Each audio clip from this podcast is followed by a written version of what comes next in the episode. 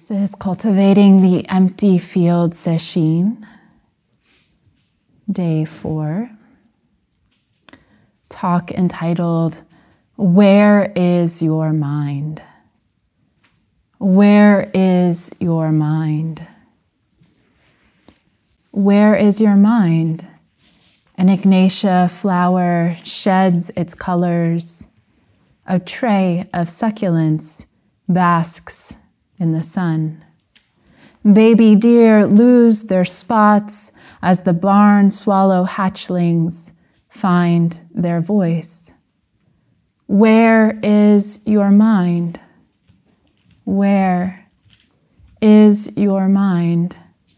Under the flurry of narration and expectation, the learned posturing of separation and isolation, just part of the evolutionary process to survive in this world. But to live is a few shades before survival. But to live is a few shades before survival. It's shared and happening here. This practice of exile and alienation does not need your attention now. This practice of exile and alienation does not need your attention now. Not today. Let the crusties fall from your eyes.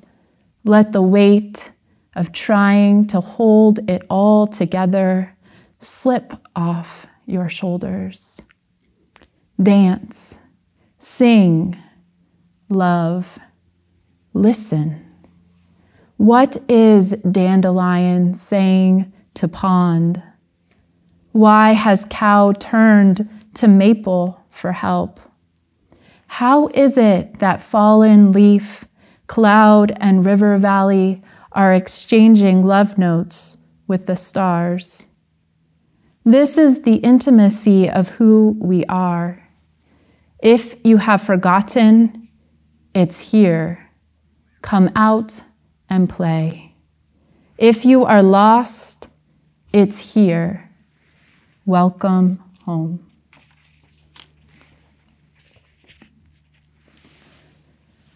I like to read um, pas- um, passages from Hongzhi. They are from a set of practice instructions in the Cultivating the Empty Field entitled Self and Other the Same self and other the same. Hongzhi says, all dharmas are in, all dharmas are innately amazing beyond description. All dharmas are innately amazing beyond description. Perfect vision has no gap. Perfect vision has no gap. In mountain groves, grasslands and woods, the truth is always being exhibited. Where is your mind? What is your mind? When self and other are the same, Hongzhi says, mind and Dharma are one. When self and other are the same, mind and Dharma are one. In Zen practice, we have three minds, three selves. In this rendition of Zen practice, we have three minds. We probably have many, many, many minds if you count all of the voices. But for today, we'll talk about them in this way the small m mind and the small s self, and then the big M mind and the big S self, and then no mind and no self. So small s self, big S self, and no self. They all work together, they all cohabitate and are inseparable. So, mind with the small m refers to the thinking mind. Sometimes we call it the intellect, the ego, the judgmental narrative self. It also refers to images and memories, thoughts, beliefs, ideas, views, our apparent histories and our apparent futures. This is the meaning making function of the mind.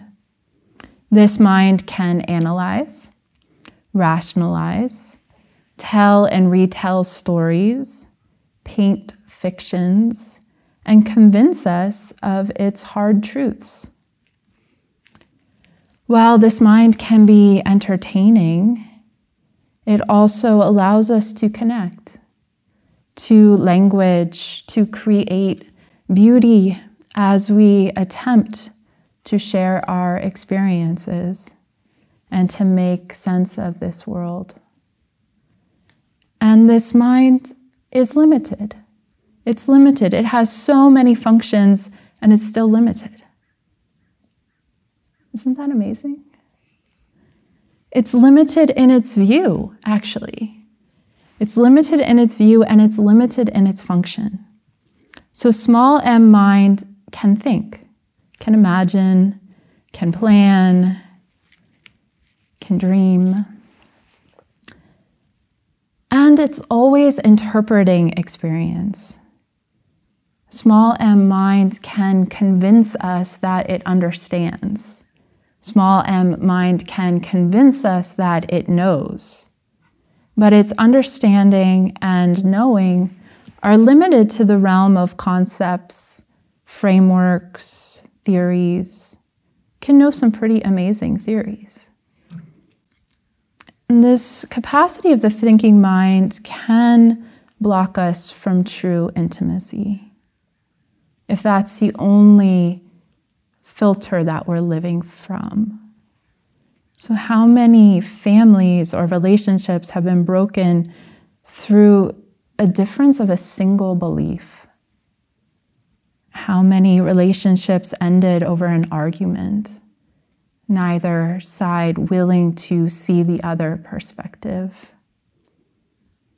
How do your judgments and labels prevent you from seeing someone? Like, really actually meeting them in their wholeness. How do your judgments and labels, concepts, ideas prevent you from seeing yourself?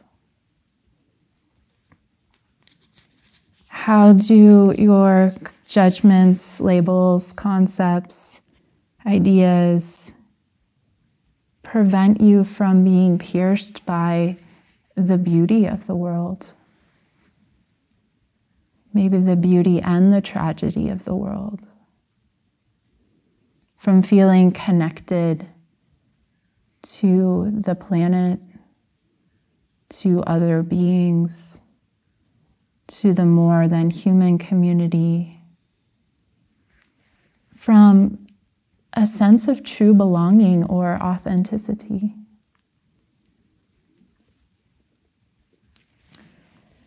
It can be really helpful and it is really helpful to challenge to challenge beliefs by considering other perspectives. And that is a cognitive function of the mind that we can take up someone else's perspective using imagination and the, the thinking capacity of the mind the contemplating capacity of the mind. And we can learn to widen our own views and limited beliefs and perspectives by listening to others, by reading, by reflecting, by contemplating, and then integrating what we learn into our own frameworks and theories and understanding. And that's how we grow and evolve as human beings and as a human species. The intellect is amazingly creative. Its capacities have led to breakthroughs in medicine, science, psychology, technology, philosophy, religion. Small m mind is a powerful tool that can be wielded to aid in the evolution of our species and planet and to destroy it. It's quite powerful. A part of Dharma practice is coming into an honest relationship with the thinking mind, seeing it for what it is, which is both appreciating its gifts and its limitations. And then honing its capacities in service of our heart's deepest vows. As opposed to its ordinary function, which is often to protect and defend this small s self. A big M mind is awareness. It is a step back from the thinking mind. Big M mind functions through the senses. It is aware, aware. Right now, notice are you aware? Like, really, really look. What is that question even asking? Are you aware? How do you know? Where do you look to get that information to confirm? If your eyes are open and I ask, Are you seeing? you would say, Yes. You know you are seeing. That is something that you can directly know through experience. Maybe a more direct way to ask is Is there seeing? Is seeing happening? And then yes would come, come forward as a response. Hongzhi says perfect vision has no gap. Perfect vision has no gap. No gap between the seeing and the seen. Isn't that true? I've been saying this since I first started practicing, but where is the, the boundary between where your eye, your seeing stops and the visual field begins? It's pretty seamless. Right? I mean, we have these phrases and then like it's all in your mind. This is all your mind. But like it really is, right? Like we experientially can wait. Wait, nothing is outside of my awareness. The same with the, the auditory field. Is hearing happening? Yes. What is spoken is instantly heard. It's another quote from Hongzhi. What is spoken is instantly heard. Where's the gap between my voice and your awareness? I'm happening in your mind.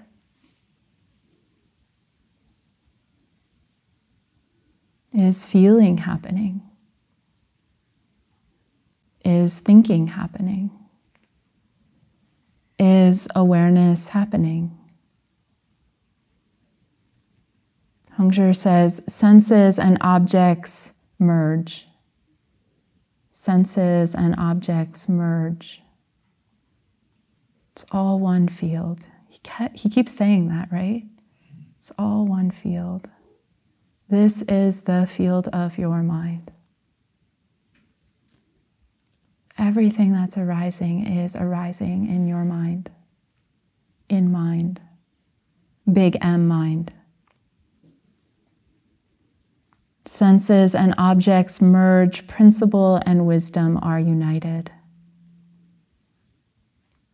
That's another quote from Hongzhi.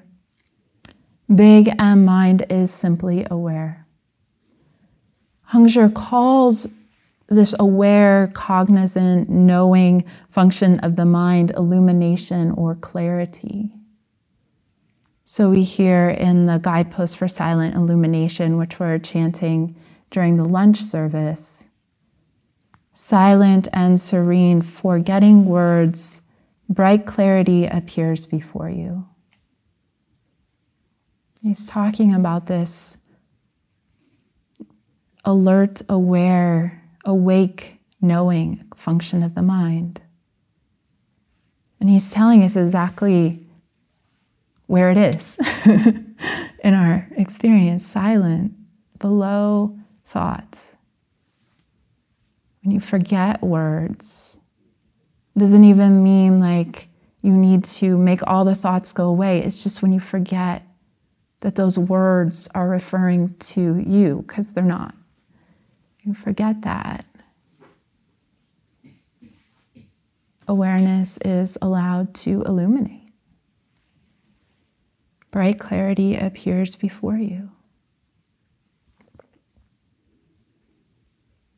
Hongzhi also says, and this is not in the silent illumination chant, this is back to self and other, same. The pure ultimate self blazes, brilliant simply from inherent illumination. The pure ultimate self blazes, brilliant simply from inherent illumination. Inherent illumination.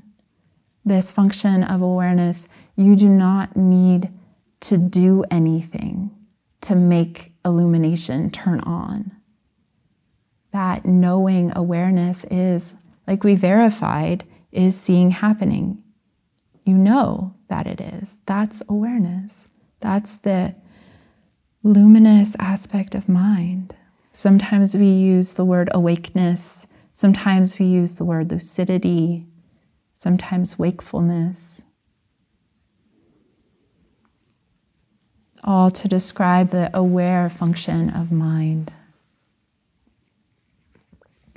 We all have the experience for of being able to for periods of time to direct our attention which is really to say to direct our awareness.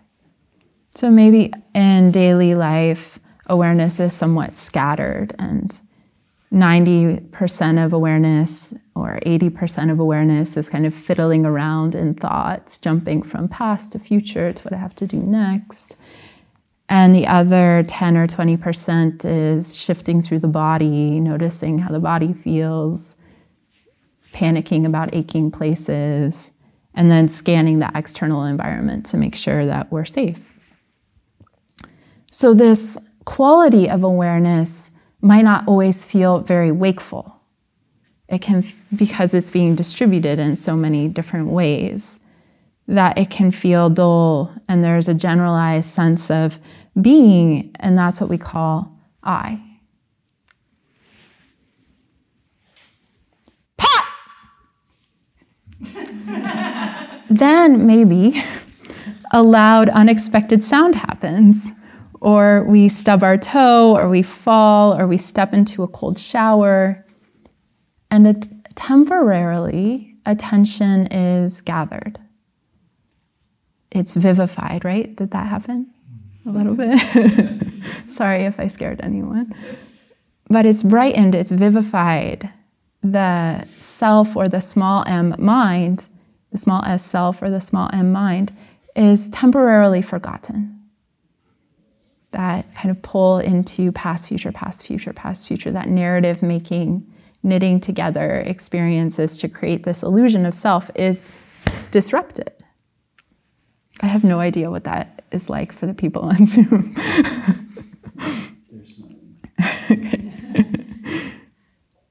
and we're temporarily pulled out of that narration, out of that drama, out of that tangle of thought. And presence presences itself. Awareness shines through. Because that's the ground of being. The, the self that can get interrupted just by a scream that must not be our true self. The pure ultimate self blazes, brilliant simply from inherent illumination. inherent illumination. We call awareness the ground of being for this reason. When the thinking mind stops, which it does sometimes in meditation, doesn't it? Even for like a little bit. or it becomes less interesting, or you, you just really do sink down below the. Or it stops referring to us. People have that experience, right? It's like, my mind was throwing up images and words that didn't make any sense. You know, it's like, um, so we have these experiences where the mind quiets and attention or attention is directed to other aspects of ex- experience and we're less identified with the thinking small m mind and awareness is just free to shine. And awareness can be recognized as that bright luminosity. And we call this the true self or capital S self. And we all have experience of focusing attention. So I described earlier the generalized awareness when we are unfocused, where small m mind is sort of wandering here and there, attention sweeping through thoughts and the room and our surroundings. But we don't live in this state all the time. We don't live in this state all the time. We all have the experience of gathering attention and placing it somewhere.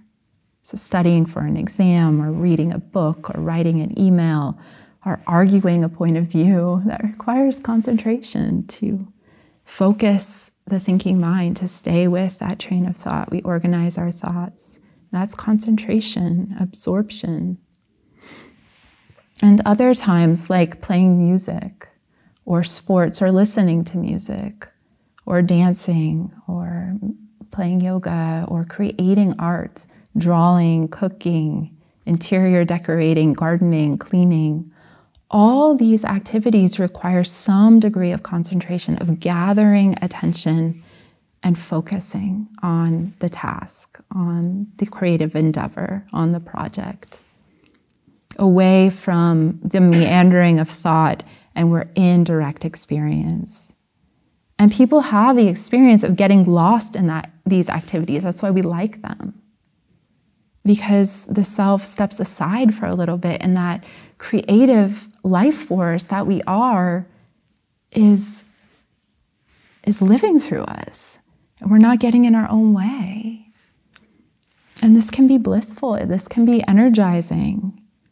It's energizing, it's pleasurable to focus attention, to hone awareness.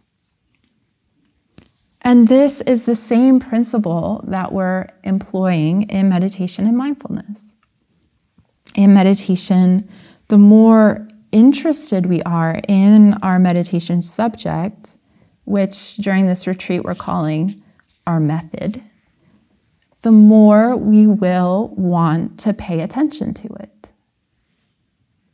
And as we come into this stage of sesshin, where for everyone there has been tremendous settling, tremendous settling and the mind is, is definitely more malleable, more flexible, more able to focus for periods of time. See if you can find simple pleasure or joy in your meditation.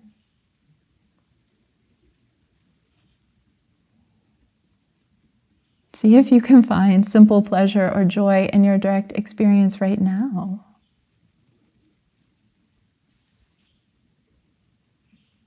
I've talked about my nostrils a lot on this Dharma seat. but it's phenomenal. a breath connoisseur.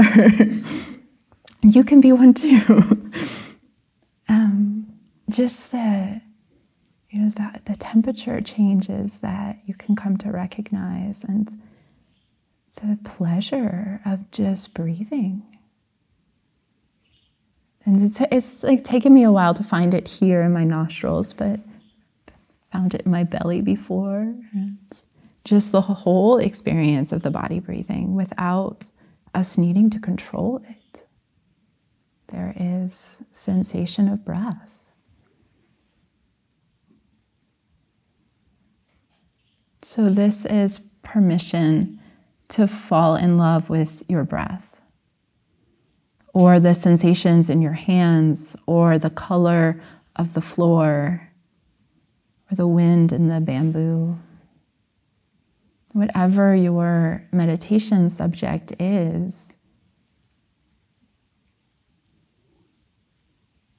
the, the invitation, the encouragement is to become intimate with it, to fall in love, to court it, to enjoy.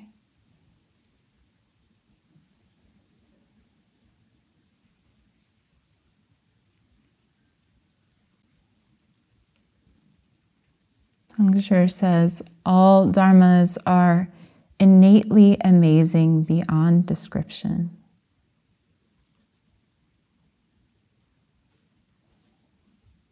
All practices are innately amazing beyond description. There's an invitation right there.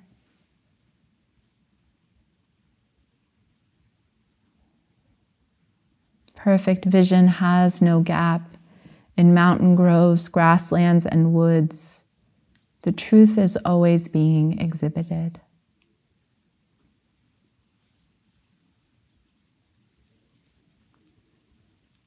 Everyone has settled into a practice method or methods during this sesshin. What if you let yourself, with wild abandon, enjoy it?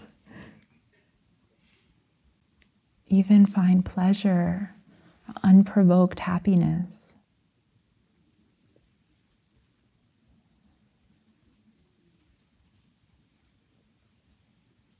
I feel like I often need to need to be invited into that for whatever reason.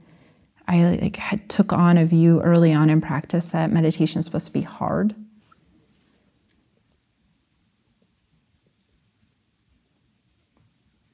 I didn't trust pleasure.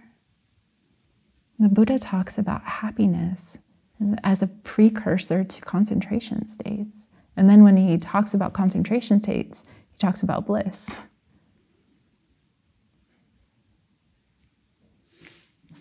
Give yourself permission to explore, to explore, to enjoy, to love, to fall in love with the present moment. Sensory experience does have an ecstasy to it. Sensual. even what we might call ordinarily, in the ordinary mind, painful, when we attend, when we really pay attention, there can be pleasure in discomfort. And that kind of raw sensation of the legs still sitting, um, still cross legged, or still rubbing up against the seat.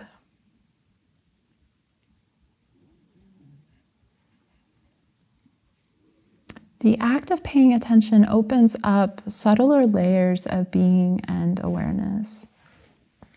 So, uh, there's a teaching in Buddhism of the three kayas, the three bodies of the Buddha. And we sing this in our meal chant uh, Dharmakaya, Sambhogakaya, and Nirmanakaya gross body mind is Nirmanakaya. Uh, subtle, more subtle body mind is Sambhogakaya, and the essence body mind is Dharmakaya. These are three aspects of experience that we're experiencing all the time, but often um, in our ordinary lives, we're more identified with just, wow, you did that the exact same time.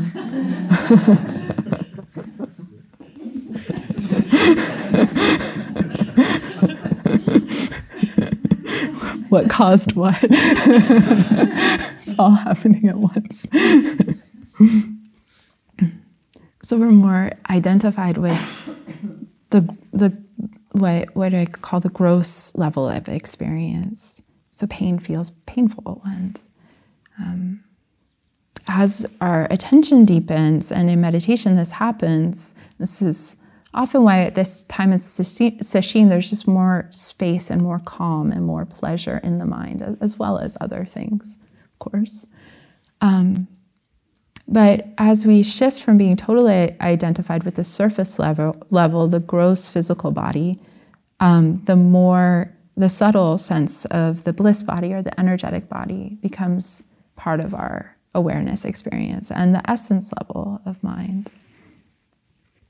Hung Hongzhi wrote a poem dedicated to the Hall of Pure Bliss, which we're chanting at dinner service.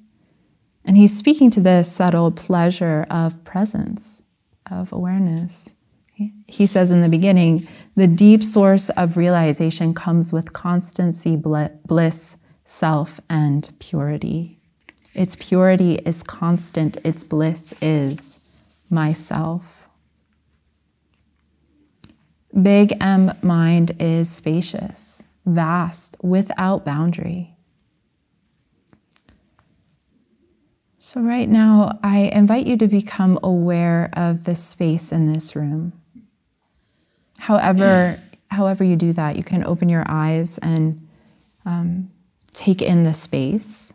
Normally, we kind of move between the objects, but the invitation here is to become aware of the space between the objects, the absence of objects.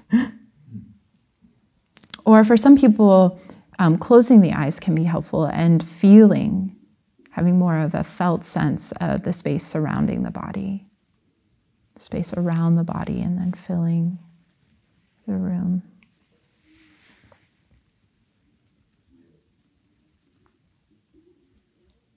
Now become aware that you're aware and let your attention mix with the felt sense or visual sense of space so that it's one seamless awareness space.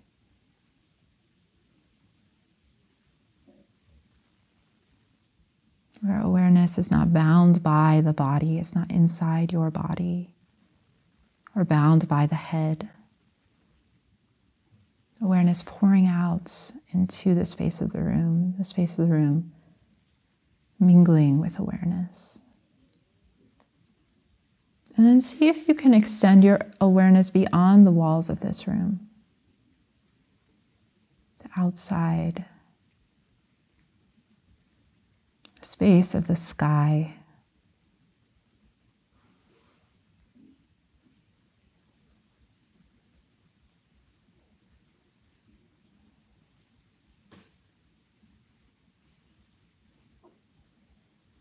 Mixing attention with the space Another way to do this is to imagine that the space of the room, the space of the sky is looking back at you or the sense of you.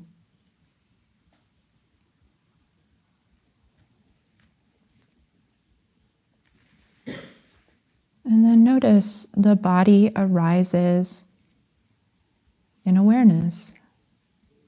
Body arises in space. Sensations arise in space thoughts arise in awareness. The small m mind arises in the big M mind.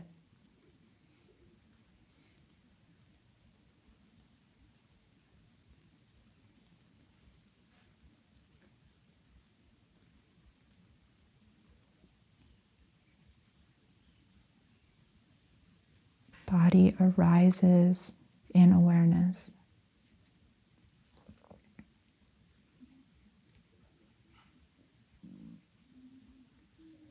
Thoughts arise in awareness, return, disappear.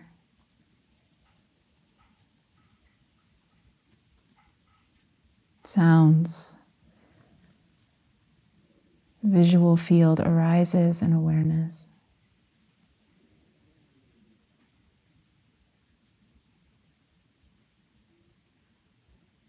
Everything that's happening is happening in mind, inseparable from mind.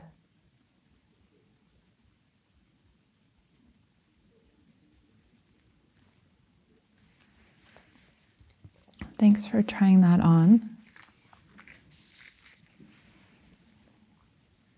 Small m mind arises in big M mind. We sometimes try in practice to get big M mind to arise in small m minds, parameters, ideas, views. We sometimes spend a lot of time on the cushion thinking about practice. Has anyone ever done that? or thinking about meditation or thinking about mind. Thinking about big M mind is not the same as being big, big M mind, as being aware. Small m mind arises in big M mind. The intellect, the intellect cannot control awareness. The intellect can conceptualize, analyze, try to disprove, and doubt awareness, and probably has. And all that conceptualization, analysis, debate, and argument is happening in awareness, in big M mind. And awareness doesn't buy into it. Small m mind might, but awareness doesn't buy into it. It allows the creativity and the small genius of the thinking mind to do its cartwheels, its backflips, its somersaults. Neither impressed nor disparaging, just allows. When we identify with small m mind's doubts, we can forget about big M mind's freedom and its functioning and its capacity, which we just experimented with how vast that capacity is, right? So remember that. If you forget everything about this session, remember how big your mind is. Zoom out. And since the intellect is so quick to turn big M mind into a thing, into a concept, into an experience that we need to get, into a project, a trophy, we have no mind. Hongzhi says, inside the circle, the self vanishes, neither existent nor non existent, neither existent nor non existent. Inside the circle, the mind vanishes, neither existent nor non existent. We can turn awareness into a concept mind and awareness into a concept. Mind is spacious, vast, without boundary. It is living, undefinable, unknowable. So we say mystery. If practice only includes the light, only includes knowingness, we subtly start to identify with awareness, with knowing. The Dharma includes the light and the dark. Reality includes knowing and not knowing. Suzuki Roshi says, emptiness is like a dark sky. Emptiness is like a dark sky. We have a koan. Darkness is the home from which you come. Darkness is the home from which you come. Chozen once said to me when I was pontificating about awareness. That darkness is the home from which you come is the most important teaching in the Zen school. Important for all of us sitting there holding on to the ox's tail. Goso said, It is like an ox trying to pass through a window. The horns, head, four legs all pass through. Why is it that the tiny tail cannot? The ox, big M mind. I want to see it. I want to describe it. I want to hold on to it. I want to get more of it. How quickly the mind of discrimination comes in claiming territory. The knowing mind comes in in so many ways. It's the wind. Awareness is like space. I get it. I figured it out. I know it. Now, who can I tell? I'm going to write my enlightenment poem. did you ever do that? I, I did that. I probably did that every session. what is it like not to know? What is it like not to know? Terrifying, maybe. Yeah. Jogan likes this word uncertainty. I don't know if he likes it, he uses it a lot. uncertainty. What is it like to be uncertain? Why would she want to be uncertain? Was that a crow? I don't know. When is the bell going to ring? I don't know. I'm terrible at this. I don't know. This is hopeless. I don't know. What am I going to say in Sanzen? I don't know. Who am I? I don't know. Darkness, unknowing darkness, unknowing is essential. Sitting in the open question. A genuine don't know. A genuine don't know. For don't know can also become a position, a kind of knowing that we can cling to. Who is this? What? Wow. What is this wonder? Hongzhi says. So many of the, the teachings in that um, Cultivating the Empty Field book, he just remarks about the wondrous nature of practice realization. What is this wonder?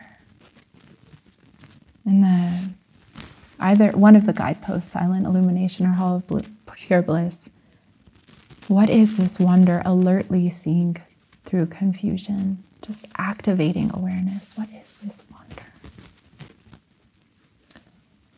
For those of us who are smart, the dark sky, uncertainty, not knowing is difficult to practice. It's an invitation to be not so smart. In the Zen tradition, the invitation is to be like a fool. One of our chances says, like a fool, like an idiot, which in one sense is total permission to make mistakes. Total permission to make mistakes. And even make loud mistakes sometimes. Kisei said. and to not be so smart. Another analogy that I like from the Tibetan tradition is to be like a child, just also from the Christian tradition. Be a child of illusion, the Logong, Lojong teachings of the Tibetan school of Buddhism instruct. Or like a child entering a beautiful temple, just like in Tibet, the temples are much more beautiful than this. Mm-hmm. There's like all this color and objects that are interesting shapes and deities and gold statues and paintings, colorful paintings. I've never been to Tibet. I've looked at the pictures on the internet. you can you can have childlike mind with the internet. A child entering or like a child entering the forest or the garden David, he takes the Children for Children's program to the garden. Spiritual practice involves returning to our innocence. For some, it might feel like reclaiming innocence. remembering ourselves back to that childlike wonder that we all possess in full capacity. Watching the baby birds out in front of the office, they just learned to turn around and poop off the side of the nest, which exposes their tiny bodies and they're kind of, they're not really skilled at it yet, so they're a little delicate as they're trying to turn around and they're not quite fully feathered yet. Or wordless breathing, being breathed, allowing breath to fill the body on the inhalation, empty the body on the exhalation. And maybe that's too much, just that rise and fall, rise and fall.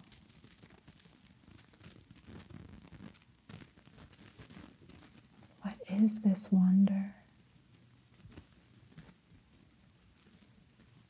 Or simply being. Remember being, watching kids play, watching kids wander, or watch life, getting absorbed in watching ants or the spider web blowing in the wind, or the fun of eating. Remember when eating used to be fun? Colorful delights, the taste of a single blueberry, or that simple act of playing, pure innocence, playing, part discovery, part joy, part inquiry, part communion, part celebration. Matthew 18, 3. If you wish to enter the kingdom of heaven, you must become like a child. To really enjoy something, to really enjoy something, to know someone or something intimately, often involves the spirit of creative play, doesn't it? Suspending belief and judgment. I think about flirting or falling in love. We let ourselves be innocent fools in those times in our lives. Like, really foolish sometimes. We suspend judgment and belief. We reveal too much about ourselves. You can be an innocent fool with yourself, with your practice. Expose yourself too much. It's fine. What if you forgot everything you know about yourself? Everything you know about time, space, meditation, spiritual practice, this body, pain, pleasure, good, bad. What if you just arrived here? completely new, unadorned, unadorned by what you think you are supposed to be or do.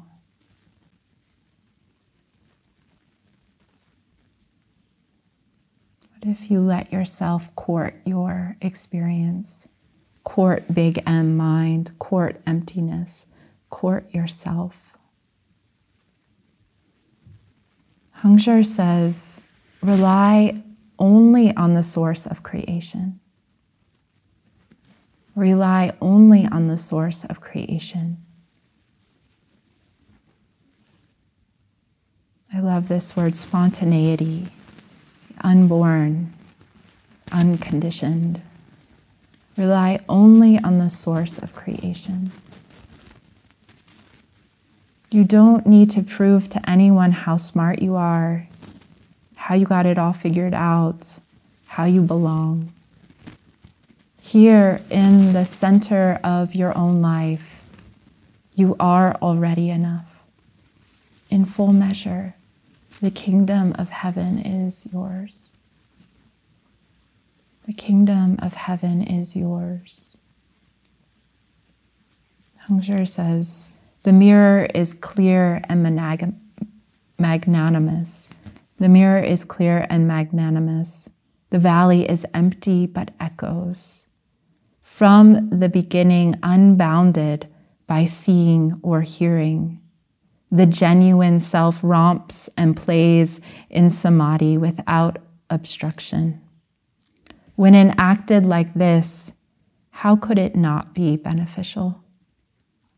From the beginning, unbounded by seeing or hearing, the genuine self romps and plays in samadhi without obstruction.